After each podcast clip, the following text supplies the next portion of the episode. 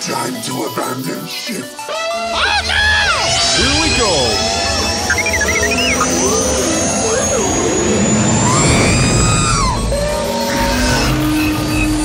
Can I persuade you to join us for a drink? It's a tradition. Here, here. Jar Jar, homie, my main man, quickly, before the Separatists attack, get into the escape pod. Hey! This is escape, and we're the pod.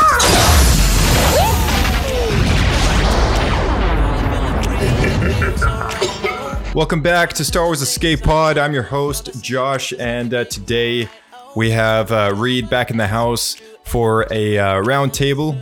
Mandalorian Episode 5, The Gunslinger.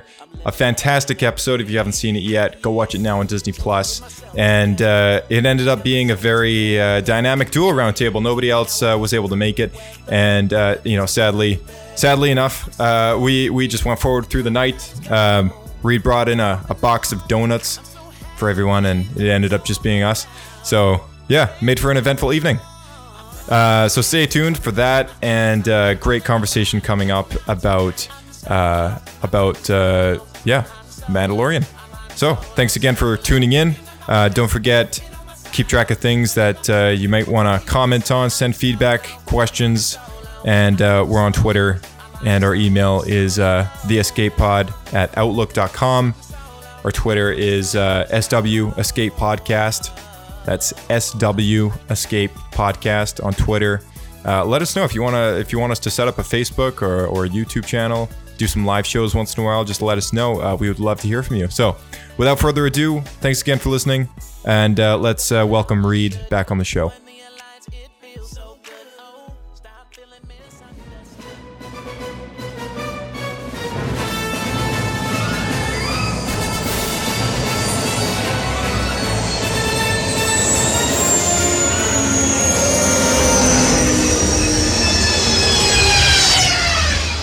Another happy landing. All right, are we back?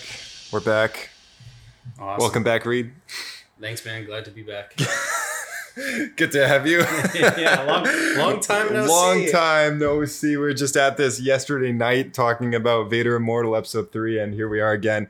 Um, this week, you brought in a ton of donuts for everyone. for our And quote sadly, unquote round table. Nobody discussion. showed up. Yeah, it's like, oh my goodness, I'm so sorry. Um, No, it's okay. It's not. Tim Hortons donuts. It's not that expensive. yeah, it's oh man. Well, you know, still, it's just like it's a shame. It's a shame. But um, anyway, thanks for coming back. At, at least somebody showed up. Somebody showed up. You hear that, guys? Somebody showed up. Could you imagine if you were just Looking at left here by yourself? Yeah. I, oh, dude, like that would suck. That like, would suck. Man, Hey, guys, what's a what's a round table Josh. with like I'm gonna one have a person? round table. Yeah, yeah, round table. Uh, it's it's just us tonight, and uh, we're gonna be talking all about Mandalorian, episode five. It was yeah. Episode five, Episode chapter five. five. Uh, this one's called the Gunslinger. Yeah. Um, I believe right. It's Yep. called the Gunslinger. Yeah, Gunslinger. and uh, thirty something minutes long. And uh, man, like all I can say about it right now, just before we dive into it, is like this was like such a nostalgic episode. Like Very. hundred percent, so nostalgic. 100%. Literally one word drop, and it was like nothing but nostalgia Oh, the whole time. Oh, so good. you know, let me just turn off the heater here. But like, what what did uh, what did you think of it? Like in it like it lengthwise. Like as soon as like the episode started and we got like that initial, you know, approach to Tatooine after that little uh, firefight up in the up in space. Like like what did you think?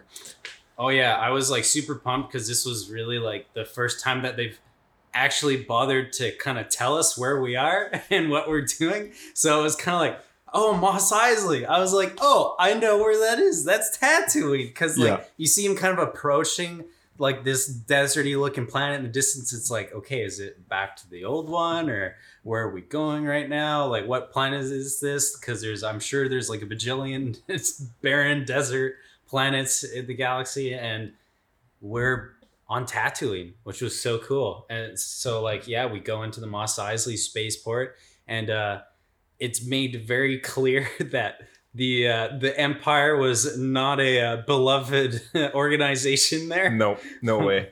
we get some uh, uh not effigies but like uh totems or like uh basically poles m- or spears with uh Yeah. impaled stormtrooper impaled trooper helmets. on it. Yeah, you can only th- well, and you know there was definitely a little bit of blood on on some of them. some bloods and cracks and uh, Yeah. battle damage for sure.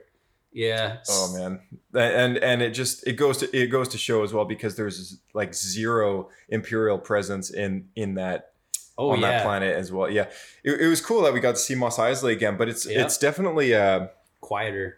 yeah like way quieter, way less bustling place. I don't know if it was just uh I think that the stormtrooper helmets set the tone a little bit, a little Yeah. bit ominous. yeah for and sure. And uh, I, it's kind of interesting because, um, uh, you know, he goes into the, uh, I don't know, whatever the cantina, basically.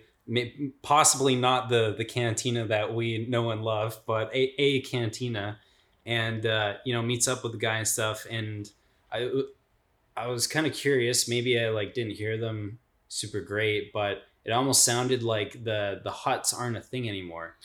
Uh, yeah. So you know, it's funny that you mentioned that because I'm actually just looking up a recap here uh, of of uh, things that I've read in in the aftermath trilogy uh, about Tatooine post Return of the Jedi. Yeah. So, um, there's a there's a little quote here that I'll read. Um, I know that things are changing, not just in the galaxy, but here at home too. The Hutts still haven't shaken out who's next up to fill Jabba's throne.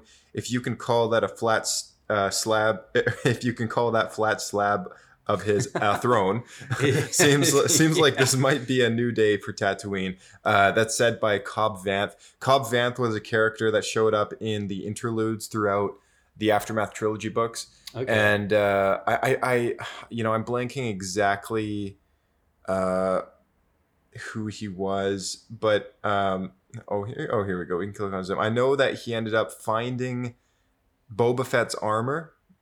Um, oh. after you know, and this is all after uh, the um, uh, the whole you know Return of the Jedi. Yeah. Um, so Cobb Vanth was a human male that lived around the time of the Battle of Endor. Once a slave, he rose to become a sheriff of Freetown on the planet Tatooine after acquiring a set of Mandalorian armor from Jawas in 4 ABY, uh, which is uh, four years after the Battle of Yavin. That's around a year or so ish, maybe just under um, before the Battle of Jakku, Okay. I would say Yeah. um, because the end of the aftermath trilogy is the Battle of Jakku. We were actually having this conversation last night after we talked about Vader Immortal Three. We, we you know we stayed up and talked a little bit about like you know the remnants of the Empire and all that, yeah. uh, which is interesting because this episode had actually so much significance to our conversation yesterday. And we, really should have almost recorded it, but uh, um, but yeah, there, no, there was uh, yeah around that time. Uh, this guy acquired a set of Mandalorian armor from uh, some Jawas. The following year, Vanth enlisted in the services of Jabba's former animal trainer, uh, Malaki, Ma- uh, Malak- Malakili, yeah, something, uh, Mala- Malakili, in raising a young Hutt named Borgo. Months later, Freetown was later attacked by the Red Key Raiders, but Cobb managed to enlist the Tusken Raiders' help in driving the criminals away. Um, little is known about his origins. Cobb Vanth, that is, um, was once a slave who had a star-shaped scar tissue carved into his back as a sign of ownership. Um, what else do we know about him? Uh, he said, or he he does have a little thing here um, about him as a sheriff of uh, being of, of Freetown. Uh, it says by the year five ABY, which is around the end of the aftermath trilogy, around uh, the Battle of Jakku. Vanth established himself as sheriff and de facto mayor of Freetown, which was the name of what had once been uh, Mos Pelgo. Um, yeah, there's um, he stopped a plot by the Red Key Syndicate uh, to sneak a Huttlet into uh, the palace of in Freetown or something. There there was he had a, a little bit of an arc going on, but basically. Oh, cool. Cobb Vanth is uh they very much hint out the fact that he acquired Boba Fett's armor.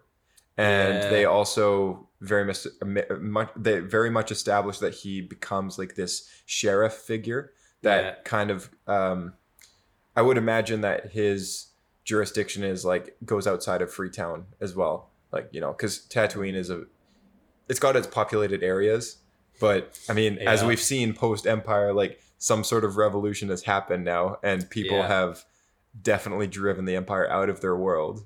Uh, In a lawless planet, th- that law is no longer accepted Yeah. and and whether it's Cobb Vanth, you know, at this whole thing or not, um, there's no more Imperials anymore. And, and it also looks like it's driven a lot of people away because it's so quiet. You know, when the Mandalorian's walking down the street, there's just nobody around.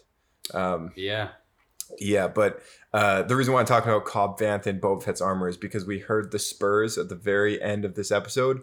The the Boba Fett spurs. Oh, okay. See, I was just like, okay, like when I saw the end of that, I was like, all right, we got a like large ominous figure Mhm. with spurs on their boots. I knew absolutely nothing of what that could be. Uh, yeah, I never, I never Hinting at. thought that they would actually, you know, they they it might not be him. It might not be Boba Fett at all. It might, it might Right. not, it might not even be Cobb Vanth. It might just be a really b- massive, you know, cliffhanger moment um, with some random with some rando, yeah, Yeah. with that maybe also just has spurs, yeah, we'll, right? call, we'll call him Rando. yeah, some rando, Mando. There's the Mando and the Rando.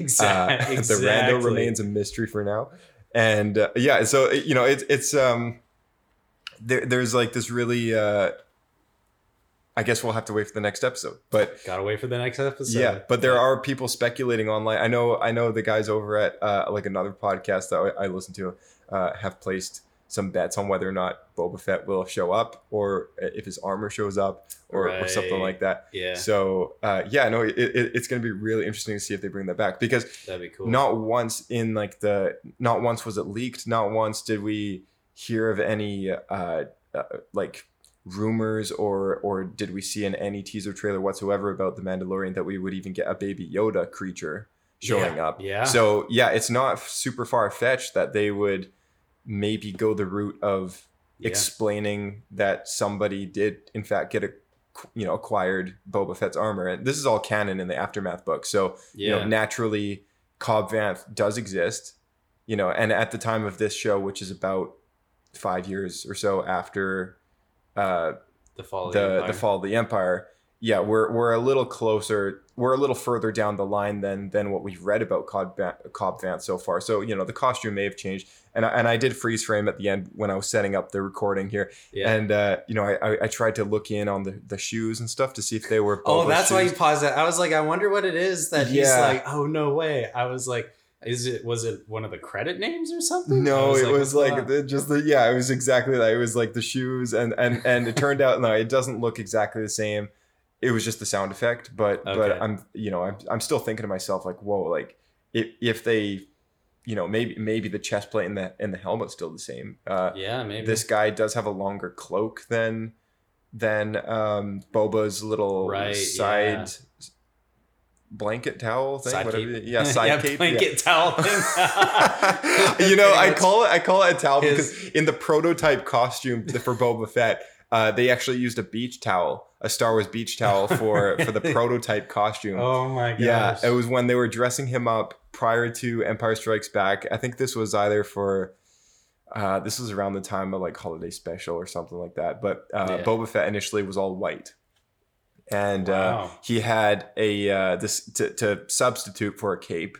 He uh, they attached a, a white Star Wars beach blanket to where the cape would be, yeah. and so yeah, it all kind of like matched. It, they eventually made an action figure for this. Um, oh, that's hilarious. yeah, yeah. It was a, it was. Oh I think it was an exclusive or something. There, you Oh, yeah, at, at one been. point, or yeah, I, I really, I really should have got one when I had the chance. But, um, but yeah, no, it, it was, it was a, it was a cool little, you know, play off of you know the costume when they, when they, when they made this like super ghetto style thing uh, with the beach blanket. But uh, yeah, no, this this guy's cape is like longer than the beach blanket. Um, for yeah, sure. yeah. What did you notice about this episode? Like, what, like what stood out? Because there were so many Easter eggs. Like, what really took you by surprise? Yeah. Um, the Tusken Raiders yeah. took me by surprise big time. Like I love the Tusken Raiders. Like they're like a constant part like throughout like so many of the movies. And then like the entire scene where the Mando, it, like the Mandalorian, is just casually like, you know, like oh, we're just gonna stand here and look at them, and he's just kind of like nonchalantly. You know, you know, goading on the the kid or whatever, right? The, the like the gunslinger, The gunslinger, yeah, yeah. And then he's like, he's like, why don't you ask him yourself? And he turns around, and there's two Tusken Yeah, Raiders yeah. right there, and I was like, like, wait, this- what? They didn't get shot outright? well, this What's guy, going on? you know, that that's the thing about this episode that you pointed out. Like that's the one thing that throughout this entire episode, we've got so many parallels with the New Hope. Like so Yeah, many. so many. uh, you know, like fr- from the moment that he docks in Mos Eisley to Yeah. the cantina to meeting that guy, the gunslinger, at the I think it's the same booth that Han and Greedo have their shootout in. If we if we went back and scrubbed through like because we've only just seen this episode once, I'm pretty sure there might even be blaster scoring on the wall Yeah, from dude, like yeah. the shootout. You know, Yeah. I wouldn't be surprised. Wouldn't be Um, surprised. so yeah, so that's so it's so cool though that they rebuilt that whole cantina and everything, and it, and it's so dead quiet. Like there's they've definitely pushed the fact that yeah, this place is no longer a lively place. Yes. Something's gone on here, in which Yeah. is well, you know what out. it is, Josh? It's they've let droids into the cantina now. Oh yeah, that's right. remember? yeah. Your droids are We don't serve your kind here. Exactly. we don't want them here. They're gonna have to wait outside. yeah, exactly. Exactly. uh, my but yeah, gosh, no, that's that's a very that I didn't even think of that. Yeah, that's a good point. Um, yeah, there's they're really reinforcing the fact that this place is desolate now. Nobody's no nothing is happening here anymore. Yeah. Uh, you know the the glory days of Mos Eisley are long gone Long gone. and uh, long behind us. Yeah, so yeah, that was that was really cool to see uh, that it's just a changed place. changed place And for sure. uh, but yeah, so much nostalgia. Like um, yeah, the docking bay, the cantina, the the droid thing, the, yeah, the and droids. then what are those droids even called? I can't oh the remember. pit droids, Pit From- droids, yeah, yeah, from yeah. the yeah the Phantom Menace. yeah, Phantom Menace pit droids. Uh, I smiled when I saw those. I, Oh, yeah, big Dave, grin. my man. Like, thank you, Dave. Um, Dave Oh, Filoni. Uh, I, I did Dave Filoni direct or write this episode. Do you see the writing credits for this one? I think. I didn't catch them. Uh, Let's look this up. Let's look this up. I, th- I should have done this before. Yeah. Mandalorian episode five. I'm pretty sure this one was written and directed by Dave Filoni, but um, probably.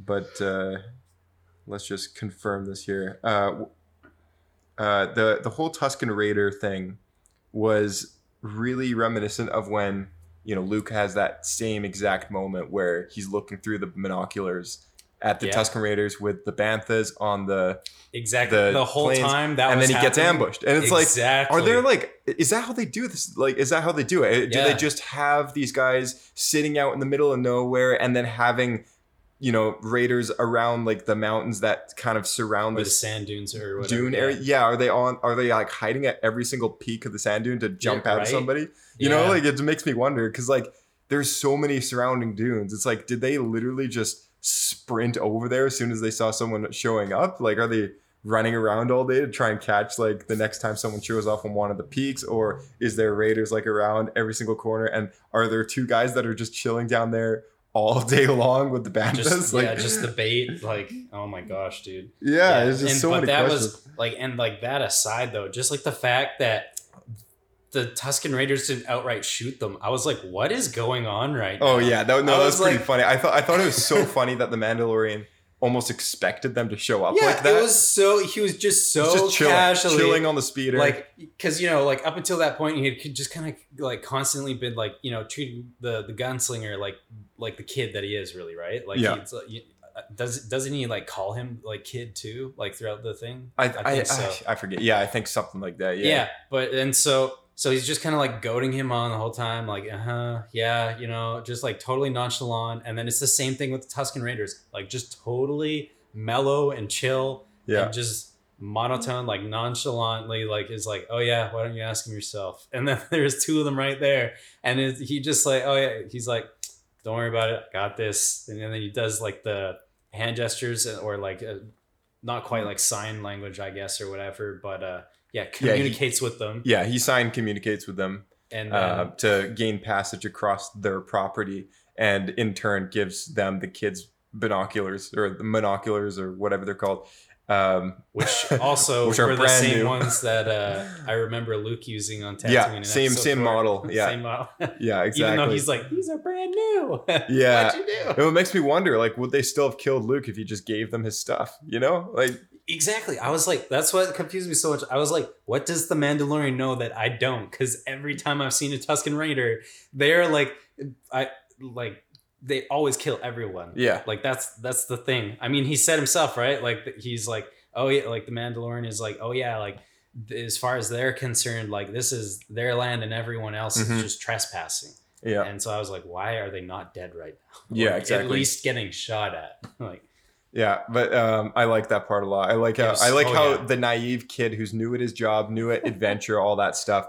Uh, straight up makes the same exact mistake that Luke does. But fortunately, thanks to like the Mandalorian, who's there to basically just cover his butt, basically Oh, You know, yeah. expects them to show up. And so, you know, when he finishes like looking through his things, he looks behind him and uh, he's just standing off to the side, going, "You mean uh, these guys right over here?"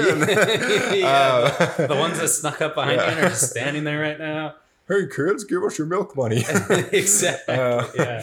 yeah but um no that was that was super cool and uh what's her name shows up in this episode who plays um that agents of shield character uh the chinese actress I have not watched that show, so I don't. i've i've only seen half of it or Oh, something okay. but yeah it was um i'm blanking on her name a very chinese name It's her name in the credits. Oh, min min lang tan or something uh, uh, anyway um yeah. yeah anyway she plays a bounty hunter that that they're trying to track down and yeah but uh, that was that was kind of a cool sequence like having that standoff across that far distance That was very cool. they have to like beeline it like at nighttime you know using the flares to throw her off and the sniper. That was super cool. I, and I love the part too where they're like, you know, he gets after they find the um, what do they call that thing? The oh the the dewback yeah the dewback and like you know the dead bounty hunter on him or, or uh, dragged on the ground next to him. You know that he gets shot and runs back into cover. yeah And then he's like, all right, you know, we'll go out like after dark or whatever, and blah blah, and make and make a break for it, and maybe we'll make it. And even the kid's like, what do you mean maybe? He's like, well, I got like Beskar steel on and blah blah blah, and so like at this range it can't penetrate it. And he's like, well, I don't have Beskar. He's like, well, yeah. he's like, no kidding. Yeah. Like you just realize this now, like oh, that you can get shot and killed by this massive blaster. Yeah. like it's uh, that was Oh, a great man. Moment. you know what's great about this entire episode is that every single Star Wars fan is the gunslinger. Hundred percent. Like like every just- single Star Wars fan It's like, yeah, let's go, let's do it. Yeah. Oh, we got these people. Oh, we'll just go. like go. like like if if we were to take ourselves and just plop ourselves into the Star Wars galaxy, hundred percent, I would be at the booth where Han Solo was sitting, putting my feet up on the table like Han Solo was sitting, like- waiting for like someone to come up and offer him a job, yeah, thinking I'm super pro at it, but I've never done anything in my life. exactly. You know, like just like you know, one thing to the next. You know, giving giving looks to the child, like you're like, what the heck is that thing? You know, like this little alien. yeah, like, just totally ignorant of the fact that the biggest pit ever, literally, it was like two feet in front of him, yeah, and he's yeah, just like, 100 oh, eh. yeah, yeah, whatever. completely unaware to like most things around him going on, like the Tusken Raiders behind him, all that stuff. Uh, you know, I thought, I thought, like, because there was so many. The one thing that surprised me about his character was when he shot the girl, when he shot the the his mom. That mark. was a yeah. I did, did not see that coming at all. yeah. I, I, was thought like, for oh, sure he was gonna be like, because he made it like very blatantly clear that money wasn't a concern to him, Mhm. like at all. He's like, hey, this is like so that I can get on Yeah. the inside and like be a part of this and blah blah blah. Ugh, excuse me. And so yeah, I didn't see it coming. I was like shocked. Like it's not often that I'm like really that surprised by something, Yeah, and that definitely surprised me that he just flat out shot her and killed her. And Yeah. I was like, I was like, wow, she, she's she's dead, yeah. and he's I thought she was gonna last longer than that when they announced her casting. Like when they announced her Yeah. in the show, I was like, okay, yeah, she's gonna be around for a few episodes, and then Nope. boom, gone. I was like, Yeah. what? I mean, unless she's like, you know, somehow still alive or whatever, which I, ser- I highly seriously, doubt seriously doubt. Well, the Mandalorian came back and saw her dead, and I'm Yep. assuming, I'm assuming he just knew she was dead. You know, yeah, like he can probably kind of tell. yeah, so yeah, and then yeah, and then the kid just totally, like, even though he literally just like fought alongside this guy and watched him get smoked by this like heavy duty long range blast rifle and still not get taken down. He's like, "Oh, I'm gonna take him on." I was like, "Bro, Oh, what he's, you yeah, he's gonna double cross the Mandalorian. Like Yeah, nobody like, double oh crosses a my Mandalorian. Like his greed got the better of him. But you know, I think that's something that's like so relatable. Like like Oh, you know, yeah, a hundred percent. I think it. You know, it's it's like the nature of a Star Wars fan. If being plopped into that universe with all the knowledge in the world could be Oh, yeah. that that same exact Dude. naive. Well, we were person. talking about this yesterday a bit, right? I was like, you know, I'm playing Jedi Fallen Order, and I'm there's like certain bosses and areas that you're like not really ready for. Yeah. Like when you first start out the game, like you need to progress through the actual story to get certain abilities and stuff. But I would see these bosses, and I was like, oh, I can take on this boss. Like, Yeah, I yeah. can get to it, so I must be good at like good enough to take this guy down. Yeah. And so I would go on up against this boss, and it would just be endless. Like I die and die and die and mm-hmm. die and die, and I was just like not. I was like, I am going to kill this freaking thing. Yeah, yeah. But I was just completely, completely out of my league. On a side note about that game, you know, in part of like switching to story mode in the end, Yeah, um, yeah. I I ended up just like there were times where like I'm I love the game. I'm so happy with the game, but there were Mhm. times where the game made me want to throw the controller out the window. Dude, Like- yeah. oh my goodness, legit. I, I'm still playing. I'm still on Jedi Knight difficulty, which is really only like a, a step up from uh, story mode. Yeah. And I'm still like, oh, it's so much harder than I thought it was going to be, dude. Yeah. Oh my gosh, Ugh. Awesome game. But, but yeah. Anyways, yeah. So, um, but yeah, no, it's, it's exactly that kind of uh, idea. And same with like Star Wars RPGs. You know, I, I GM for Star Wars RPG. I've I've told Yeah. you this about um, before, but uh, you know, so many decisions that I've witnessed, you know, being made on the fly, and I'm oh like, yeah, guys, like, not like th- just think about it first. You know, like what you're doing. Yeah, yeah. Think about what you're doing first. Um, you know, even me playing like some of the video games, just there, there was a, like, I mean, not to keep going back to Fallen Order or anything, but like, yeah, there's definitely moments where I'm like, yeah, I can make that jump. And then I just plummet to my death. Yeah. and then, Oh uh, yeah, but no, like this, this kid, like who's living, you know, as we're watching him, he's living a real life in a real world yeah. position and he's got he's real world goals this- trying to get into this bounty hunter guild and Yeah. and making all these decisions and and he makes the mistake of double crossing the mandalorian and uh you know being Yeah. his naive self i'm surprised it even lasted that long uh Yeah, story exactly. purposes like i can see like okay they, yeah they kept him around to the end of the episode but in in in true i think i was almost expecting him to get shot in the face when he was like on lookout uh, Literally, I was waiting there. for that to happen. I was Yeah. like, dude, you're poking your head up over your cover, and there's a giant blaster rifle that you just saw smoke smoke your buddy twice. Yeah. Like maybe take a hint. Yeah, exactly. Like, yeah, yeah. So I almost expected him to take one there, but uh, he didn't. And you know, Yeah. but uh, yeah, I just I just thought that was you know that that guy. I don't know why, but like for some reason he resonates as just a Star Wars fan to me. Oh yeah. Well, Um, he's he's basically when I think about how I like you know play like Star Wars Battlefront or whatever, like a lot of those video games. That's that's kind of how I play it. I'm like, all right, I've got the gear. Let's just go. Yeah. And I just go and throw myself into it. Yeah, Oh, well, I died a few times. yeah, yeah. Exactly. But for this guy, he's kind of like, oh yeah, I'm mortal. yeah, for for him, it's almost like like when you play the Old Republic or Knights of the Old Republic, you have to make a bold decision.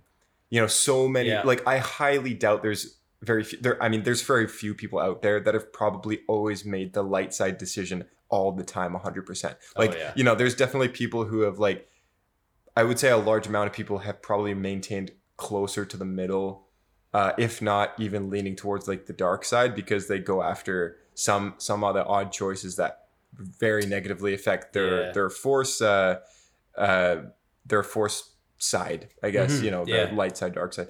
Um but yeah but yeah like you know just it's just it's just one choice. And then you know the the slider kind of does its thing. And yeah. um, and you know, it makes me think like, okay, this kid, super naive as he is, like who I'm surprised still lasted that long, had the choice of of just continuing with the job, being happy with what he had, or or he had the greater challenge of, you know, which would had the bigger reward, like greater risk, greater reward. Like he had, you know, and he he sh- he shot her and gave that job up uh, in Yeah. turn for taking you know over the child and holding the Mandalorian at gunpoint. Like we all knew it was probably gonna it was gonna come to his Oh. morbid end, but Literally, uh, yeah. but yeah, he made that foolish choice that we all would have made in a video game, except we would have come out on top because We're it's just- a video game and we get do overs, right? We get- Exactly. We, can press the respawn button. yeah, like we don't know what's gonna happen until it happens. Then we know what's gonna happen. So Exactly. Then we can. Yeah. Literally. Oh yeah, Oh my god. no, yeah. but yeah, I connected with that character so much. Like I'm like, that's me. Yeah. I'm that fool, that, Yeah. that naive guy that if in real life would have been plopped into Star Wars, I would have probably been that guy. Like he's like the wannabe. He's the guy that wants to be a Han Solo character with swagger, uh, a Oh, yeah. gunslinger, Yeah, slinging he's like, it around. It was so funny because like you know he's got this new pair of binoculars or whatever. He's got this, Oh, this yeah. blaster swagger. there it goes. it's like he's like, man, I just bought that brand new. He's Yeah, like, yeah. what are you doing? Like, what are you doing? That's mine. Like yeah, and he's like, he's kicked like right from the get go. He's kicked back in the cantina, yeah, like yeah. just like totally like. oh my. oh goodness. yeah, I'm oh, so geared up. the amount of times is that I took something away from my players uh, when I was GMing for an RPG game, and Yeah. they just threw a fit. like, yeah, especially especially AJ. AJ, Oh, if you're yeah. listening to this, you know exactly what I'm talking about. There was a there there was a lot of looting going on in in my games, and I got it got to the point where they Oh. were just getting so much stuff. and and they were getting so wealthy and like so and I'm like I gotta strip them of the, like some of these things. So it got to the point where I had to start blowing things up if they failed checks to loot something, Oh. just so that they would lose the loot.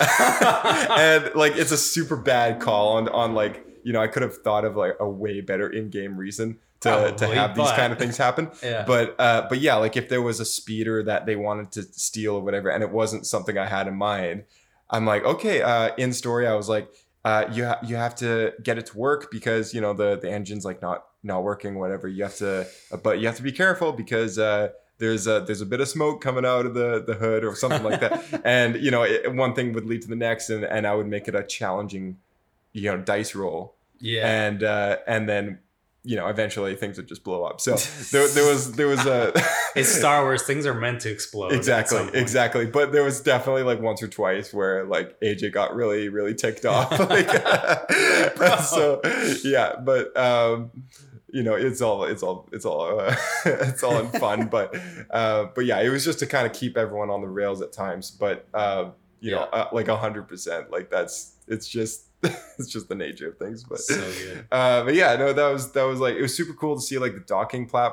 docking bay thirty five was it? Um, Was that it he's thir- in. 15? It was third docking bay. Is said fifteen? Uh, thirty? I don't know. I, I thought I heard Numbers. thirty five. It was it was a one of the docking bays. One of the docking bays that looked identical Eisley's- to all the other docking bays. literally. Um, but uh, super cool to see a set like that again. oh yeah. Um, and you know, and the picture was, and you just everything down to like the crates, the crates and random things in the background. Like, Oh yeah, there was well like going through Mos Eisley, like there was one of the the droids I remember as he entered the cantina. I was like, oh, I recognize that. Droid. Yeah. I haven't seen that. Oh, and, since, oh like- yeah, the, the the the bar droid you're talking about. That droid, uh, the one that talks like that. You know, that's That the one one, that's but- uh, uh, Jabba's uh, assistant that sorts 3PO and R2 into their positions, Yep. into their jobs. He's Yeah. like, he's yeah, the same. the one as that the voice never matches up with the how his mouth moves up and down. Yeah, I exactly. love how they replicated that. That I, I love it. You that know, was great. I thought that was fantastic because I still, to this day, I've watched Return of the Jedi, you know, many times. And Oh, yeah. and Yeah. every time I see that droid, I always think, if this movie was done today, would that droid's mouth have lined up better? Like with the with the voice that was coming yeah. out? Because there were times where he was talking and the mouth wasn't even going up and down. And I was like, oh, it's just like a rig problem, you know, on set. You know, they they probably the robotics weren't like fluid enough or something. yeah. Who knows, right? You, Yeah. you never know. Like our 3PO didn't even have mouth, he just has a hole. So Yeah. it was one of the few Yeah. droids that we've actually seen that has a moving mouth like that. Yeah. And I thought, like, oh, if that was done today, I wonder if it would have been better. It, it was just a passing thought. Um, but no, it was like, it was so well handled in this episode. Like, just little things like that are Oh, things yeah. about this show that I greatly appreciate.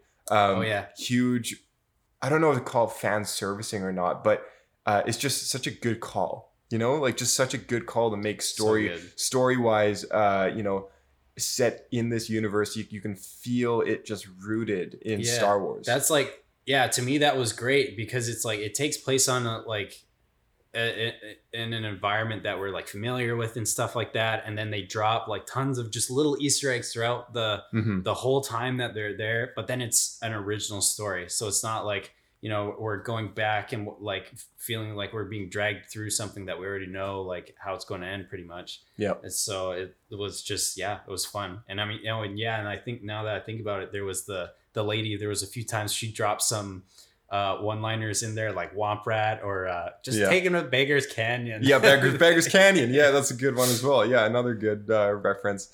Um, yeah, no, that's that's a that's a reference that Luke talked about Beggars Canyon, wasn't yeah, it? yeah. Uh, Because in- he's when like, he's in the trench run, he's like, "Yeah, this is just like Beggars They- Canyon back home, right?" Yeah, we beg oh yeah, like they're yeah, because yeah, there was that part, and then before that, I think they're looking at the plans of the Death Star, and they're like, "That's an impossible shot." Blah blah blah. And he's like, "Oh, that's nothing. We used to beg Womp Rats in Beggars Canyon back home." yeah, Like, yeah, yeah. It's um, yeah. I know there's there's some really cool. I I ho- I hope that's not the last that we've seen of Tatooine. I'm sure it's not, but like I really want to see more of Tatooine in in this show, like or Yeah. or in at least in season two. I want to know more about what has happened there since Yeah. since the days of like Cobb Vanth and and uh, you know and like what happened to the Imperial resources there. Uh, unless I, unless I'm right uh, yeah, what's going on with the Hutts right now? Like like I want to know these these things, and you know Yeah. I, I've I've scoured a, a lot of of of the books and the stuff that has come after. So you know if you're listening to this right now and uh, you have any clue of what happened to Tatooine, something I may have missed, uh, send us an email yeah. at theescapepod at outlook.com or a tweet at SW Escape Podcast. Let us know. And uh, we'll talk about it next time. for sure. Yeah.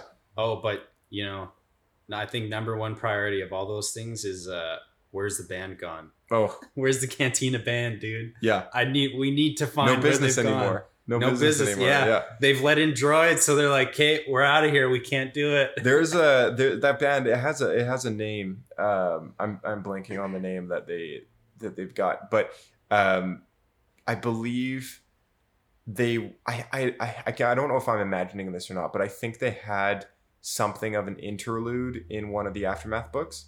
Okay. Uh, but I'm not too sure if it was them or if it was maybe Max Rebo's band. Um, but I, I'm I'm vaguely remembering some sort of musical band that had some some sort of connection in. You know, the aftermath books are really interesting uh, outside of like the the core group of characters, which kind of resonated in, in throughout that that story yeah. uh, which I didn't really connect with at all until the last book. But um, the first book, the first book was not was not very good at all. Like I like I just didn't really enjoy it that much. Um, the interludes were the mo- most interesting part of that entire first book. The, there's like so so basically what you ha- what you have happen is. I don't know if it's between every chapter or not, but once in a while you'll get an interlude, and it's this random kind of mini chapter that gives you a random little short story and a peek in on some random planet somewhere okay. through someone's perspective whether it's a character yeah. we know or if it's like a cameo of some other character we might know or if it's something you know it's it's also the the trilogy of books responsible for canonizing what happens to jar jar binks uh, he becomes a street performer um so No way. yeah so so in the days post uh, uh the empire or i guess you know pre the end of tricks. yeah, he ends up being a, a, a street performer, and uh, he's got an entire interlude dedicated to that, and we're like, what what he's been up to, and that's the last piece of canon that we've had about him. Uh, but uh, yeah, there's there's there's like cool interludes about that. There was a really cool one on Coruscant where um, in the special edition, I shouldn't really, I mean, I guess it started in the special edition, but but you know, if you watch it on Disney Plus or on the Blu-rays or whatever, you'll you'll see it. Uh, at the very end in the celebration song uh, of Return of the Jedi, uh, there's a scene of Coruscant and people celebrating, Mhm. and we see in the background, kind of close to the Jedi Temple, there's a massive statue that gets like pulled down by people yeah, a in the background. statue Yeah, and and so there's Yeah, an entire interlude about that, about this entire riot going on. Um, Oh, right. dedicated yeah. to that statue falling down in the background. So so that's what these books are cool for because the interludes really give you a, an idea of like what's going on, and it's through these interludes that we follow the story of Cobb Vanth once in a while Yeah, he pops okay. up, and uh, and we do get a few insights into Tatooine. Um, and uh, I wish I could remember them further now that we're going back here in the show. Mhm, But uh, yeah, uh, like I, I'm really hoping to like get more answers out of this place. For sure. But uh, yeah, I don't know. Um, we've got a lot of time left here. Uh, what uh, what uh, what uh, what is it that you think is going to happen next? Oh, my goodness. this was a kind of a random out there episode. He's it was kind It of a was. stop in. Um, Yeah, I mean, it, it was interesting because it, like, I mean, all we knew from the last one was that, you know, he was leaving the planet, yeah. eh, like, or whatever. Well, he, fa- he basically the last episode concluded that there's still bounty hunters on his tail, Exactly. uh, tracking down the child. So and he's still on the run. literally starts with a bounty hunter literally on his tail. Yeah, yeah, tracking his- him. his Yeah, face, which that bounty hunter was a terrible shot, by the way. Like, who the Mhm. fudge gave that guy a ship with blast blasters on it was not the best decision in the world. I think the yeah one of the primary things about these episodes that I've taken away so far. I mean, the Mandalorian is overly awesome. Like he's Oh yeah, you know he's made out to be good at his job. I mean, but and the some of these bounty hunters, in dude. shiny Beskar steel. Yeah, he's exactly. Like, he's just a boss. Yeah. Um, but but aside from that, like I know that he's gonna be taking care of almost anyone that faces him. pretty much. yeah. Um, you know, even though we've seen him get wrecked by like a big beast, by Yeah. horn or something, but uh, this time around, he got knocked on his arse by like this heavy duty blaster. Yeah, exactly, yeah. he was, So- seemed genuinely concerned about. yeah, he's not just like a big yeah, he's not the kind of guy that's like gonna mow everything down. Like he's definitely got challenges like everybody else does, but Mhm, yeah. but what we've seen so far is he he takes care of himself really well.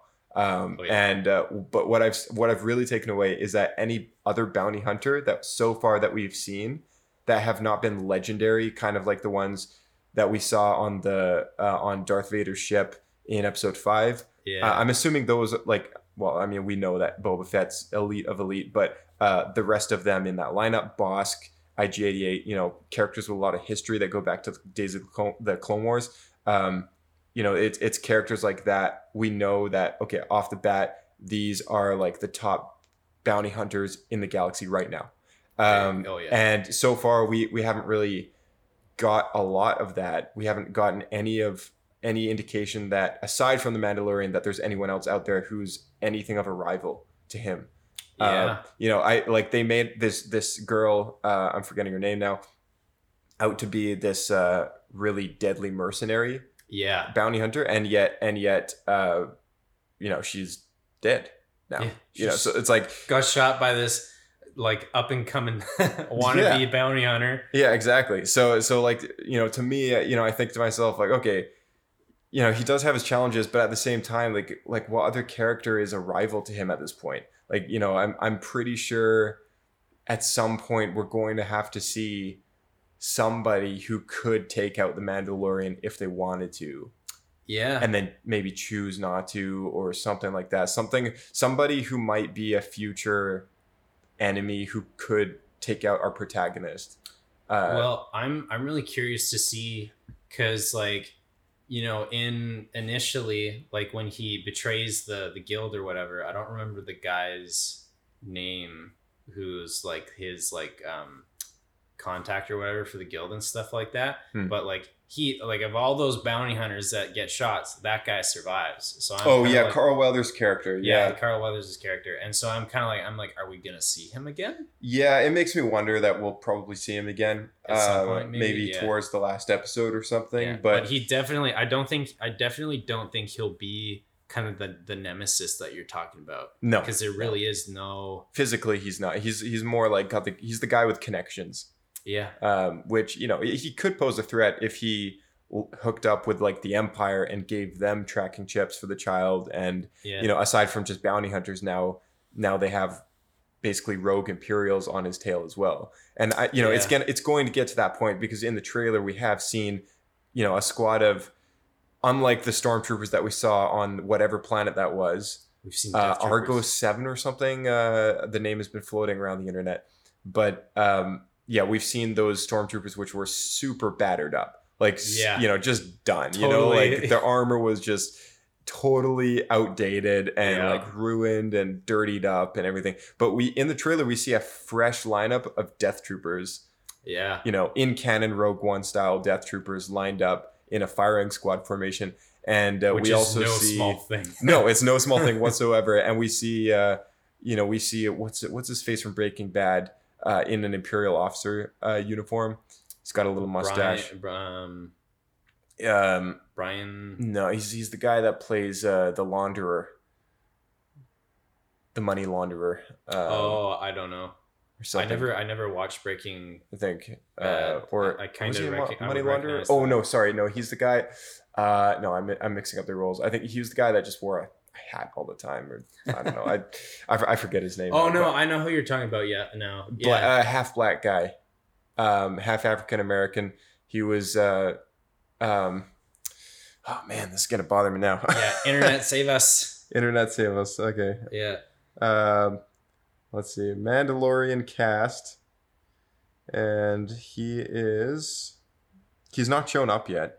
Okay. Um, oh, he's not on the immediate cast list. Interesting. Just- yeah. Um, Yeah, because it's yeah, it's funny because like I mean, there's been like a few people that he's kind of sort of partnered up with so far. Not really. Like, there's no one other than like the child, like Baby Yoda. No one's actually like stuck around with him, and then there's been absolutely no one that's like been like a, a clear and consistent nemesis. Mhm. Maybe the uh you know the ominous figure that we see at the end with the uh clanking uh spurs or whatever will uh man manifest that role Yeah, I wonder, and like this is the thing. Oh, his name. uh, Okay, so he plays Moff Gideon. His the actor's name is uh, Giancarlo Esposito. okay Um, and he- yeah, he's in one episode this season. That's him that right guy there. yep yeah So he's in Breaking Bad, and uh, in Breaking Bad he plays uh, Gustavo or, or Gus. Yeah Gus is the character's name. So uh, yeah, no, he's coming. He's coming in the I guess in the next or the episode after that. Um, but uh, you know, we don't have very many left. Like we have. This is episode five. We got episode six next week. Um, episode seven the week after, and that will be on the Wednesday, uh, two days before the Rise of Skywalker, one day before the unofficial pre-release on the Thursday night yeah and then uh, we have one last one a couple days after Skywalker comes out. Um, the week after that'll be episode eight. Episode eight will wrap up the, se- the first season, and uh, we can expect a conclusion to the first season being an arc. I'm assuming that there's something that happens with this baby Yoda uh, by that point, uh, or yeah maybe i don't know because we you know it's funny we really haven't seen anything like you know we've seen baby yoda use the force and stuff like that and then we've saw like how okay he's important to that uh whatever uh technician or physician or whatever from who's seems to be from uh, Kamino and stuff like that but we haven't seen his kind of character if you can call that yeah, there's we've gotten nothing tangible from that so far in the last couple episodes. I mean, like he's kind of had a bit of he kind of had a bit of a reprieve in the last one, was able to hang out with the kids and stuff like that. And then this one, he got to I- I'd be babysat by a mechanic, and so now I'm kind of interesting. Like, okay, what what's the next step gonna be for this Mhm. kid? Because we haven't seen him use the the force or anything like that in the last like couple yeah. episodes. No, yeah, it's it's it's been a little bit since he's used the Force for sure. Yeah. Uh, and the last time that he did use it, it wiped him it's like so hard. Like you know, he was was, so out. He was out I- cold. Yeah, I mean, in his defense, that was a big mud horn. Yeah, yeah, that's true. Yeah, yeah. um, but I mean, um, Obi Wan. did Obi Wan fight a mud horde in Attack of the Clones? In the that was a reek. That was a, A reek. reek, Yeah, okay. reek. Reeks are from. I think they're from a. They must be from a different planet, but um, they're.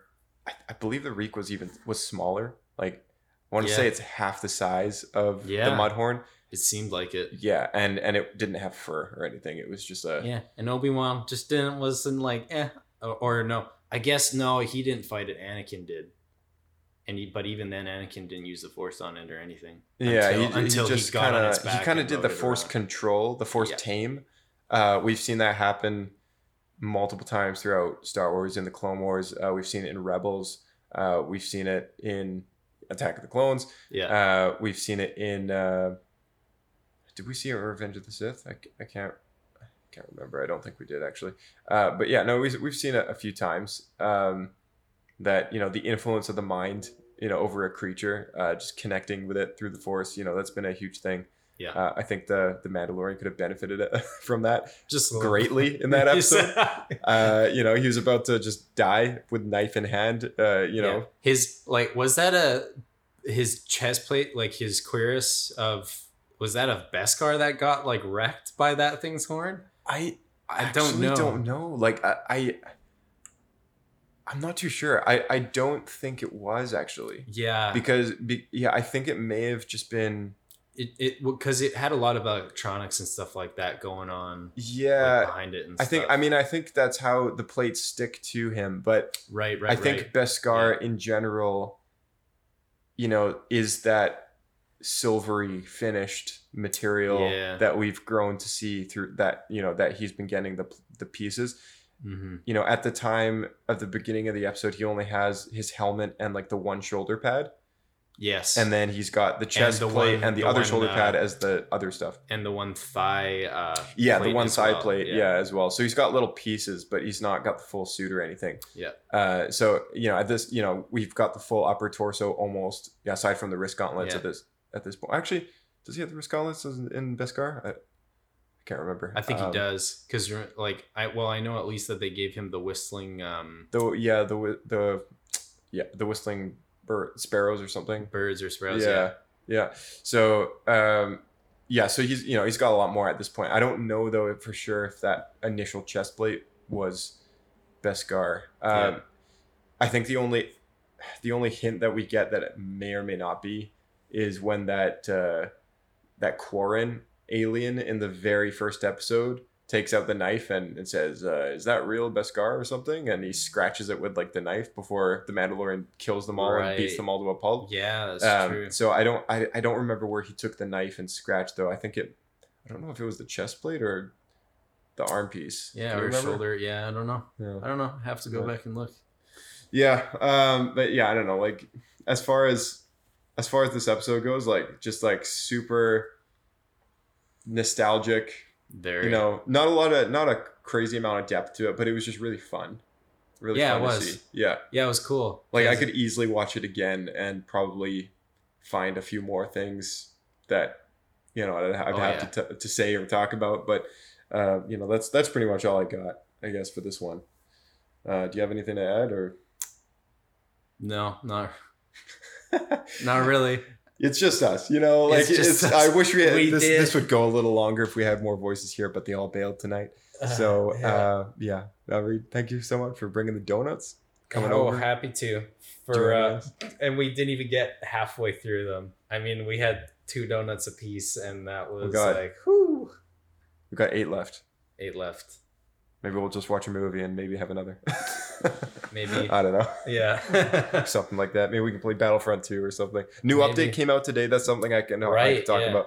Uh, new Battlefront update came out uh, today, was it? Or or yesterday? I think you were saying it was yesterday or Was yesterday? sometime this past Okay. week, maybe. yeah, and uh, there was a, a new copy available on the shelf really soon, or if not already, called the Celebration Edition. Yep. And players who have not previously owned Battlefront can pick up this version uh, for all platforms. And uh, it comes with every skin for every character, every emote, every victory stance, everything, everything Yeah. that you essentially you could unlock with the currency in game. You don't need to worry about it. Like this, this version comes with absolutely everything. Existing players, it's a it's an add-on. Twenty five dollars will get you like everything in the rest of the game. It's it's kind of cool. Like if it if it wasn't twenty five bucks, I might have considered it. Yeah, because I mean, it's basically just cosmetics and stuff like that. Yeah, it's just right? cosmetic items. Yeah, Uh, yeah, for sure. Um, we are getting a, a- a- an update very soon though. Um, for Rise of Skywalker, Yes. I heard a rumor online that BB-8 will be made a playable character. Oh I don't know gosh. how that's even possible. Like what Are they gonna do? Okay, do. are they gonna do that like a special mode, like the Ewok hunt thing? Maybe I have no idea. I That'll think he's a playable hero. That'll be okay. I yeah, I don't know. I, I have honestly I have no idea. I think it's the resistance is getting him, and then the first order is getting like the evil BB-8. uh, BB9E or whatever its name was. Yeah, the, Oh the black gosh. BB. I think it's BB9E or something, or Something or- like that. Yeah. Yeah, it, it, uh, the first order Yeah. BB unit, basically. Yeah. So Wow. The update's coming. We'll have Sith troopers at the ready. Um, Yeah. a new map, new planet, uh, and I believe Jakku is getting added to capital supremacy, Oh. and that capital and the capital supremacy will eventually, I guess, be made out to not be Clone Wars exclusive.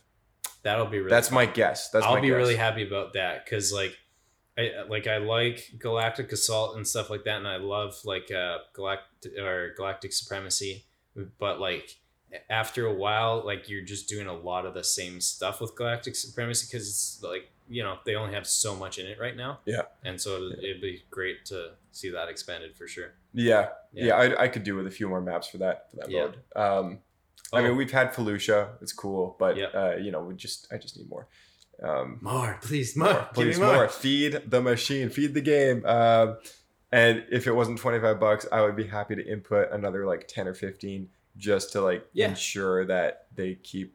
Keep putting putting, stuff, out. out, Yeah, yeah. that'd be great. Yeah. Yeah, Yeah. Oh, before I forget though, I wanted to ask. So, um, what, uh, how did the like? What was the uh, Empire's? Did they even occupy Tatooine at all? Because in Episode Four, they come to the planet like just as like an expedition kind of, and so yeah, I mean, it wouldn't surprise me if maybe there was like an outpost or you know like a bunch of uh, like people at some point or another had killed like a bunch of stormtroopers and just like mounted their head their helmets Yeah. on those uh, like impaled on those spears and stuff like that. But i figured i'd just like throw it out to you yeah, if Tatooine was ever actually occupied I because like the think- Hutts controlled it and stuff. Yeah, you know, it's it's kind of a it's an interesting it's an interesting topic because because I don't I don't know if you could fully qualify it as occupied as you can with planets like Corellia or Coruscant. yeah because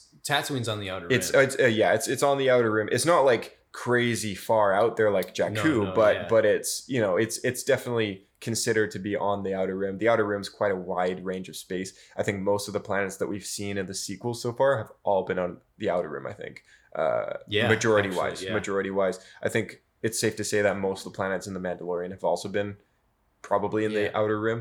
oh yeah um, and didn't he name drop didn't they name drop so they name drop Mos Eisley in this one which is why we knew Mm-hmm. it's Tatooine. But then they all the gal that they were after, the Asian chick, they, she name dropped. I think the planet that he actually was initially on. Yeah, that's right. Uh, uh, start what- with an F. Uh, An N or an F? or an, oh, it might have been. Oh, Niv, Niv, Nivran, Nimran, or Nivran, or something. Yeah, I know what you're talking like about.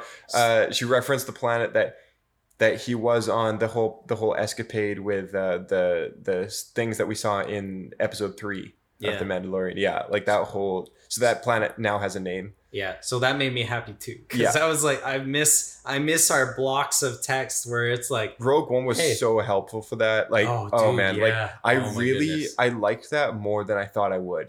Uh, not that we knew it was gonna be like that, but the with the first time that it showed up, I was like, oh, this is different. And then and then the second time it showed up, I was like, okay, yeah, like I'm on board with this. You know, like I can I can get by. Like this is already an anthology film, supposed to be a little different. yeah, Um, you know, and like TV and stuff, it's gonna be it's gonna be a little different than the film. So you know, naturally, it would be it would it would be cool to have you know planet even for casual fans that don't keep track of planet names. It would be cool just to like differentiate the locations because now we've seen two desert planets yeah, and, and or maybe even three at this point yeah. uh, and, Yeah, we and don't- we're nobody knows like what they're called or like where they are. Uh, but at least one thing is confirmed now: the off-world Jawas that I think this came up in a previous roundtable are in fact off-world Jawas because that is not Tatooine. That whole second episode of The Mandalorian, yeah. that first episode of The Mandalorian where he finds the child, all that stuff. So um, yeah, we can confirm that is not Tatooine, and that's why the off-world Jawas have red eyes and they look different. Oh, So- okay, Yeah, awesome. yeah but uh yeah we're okay now we've reached the end of our time so uh th- thank you for this chat and uh, for being Thanks the for only having me, one that showed up to the round table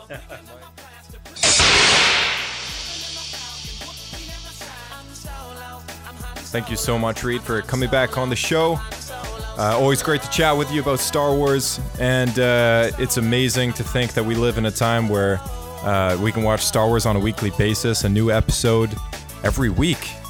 An eight part series, it's crazy. I mean, you know, there's almost as many Mandalorian episodes in season one as there is Skywalker episodes. So, uh, you know, they might be shorter, but uh, Star Wars is very at home on, on television uh, very episodic and the way that uh, it's always been. And uh, it's just a privilege to get together with friends every week on a Friday and, uh, and you know, bring in donuts for two and whatever else. So good. And, you know, it's, it's just Star Wars is all about the community. And uh, I mean, you know, it's, it's what keeps a lot of friendships together. It's what's brought a lot of people together. And, you know, I, I couldn't feel more privileged to be a, a fan uh, just like you. So uh, thanks again for listening and uh, tune in next week for Mandalorian Roundtable episode 6. So tune in for that and uh, get in touch with us on Twitter. Our handle is SW Escape Podcast and our email is theescapepod at outlook.com. So let us know what you want from this show. Uh, we're open to feedback, comments, uh, complaints, whatever you want. Thanks again. Leave a good review. And uh, once again, I'm your host, Josh. Thanks again for listening. May the force be with you.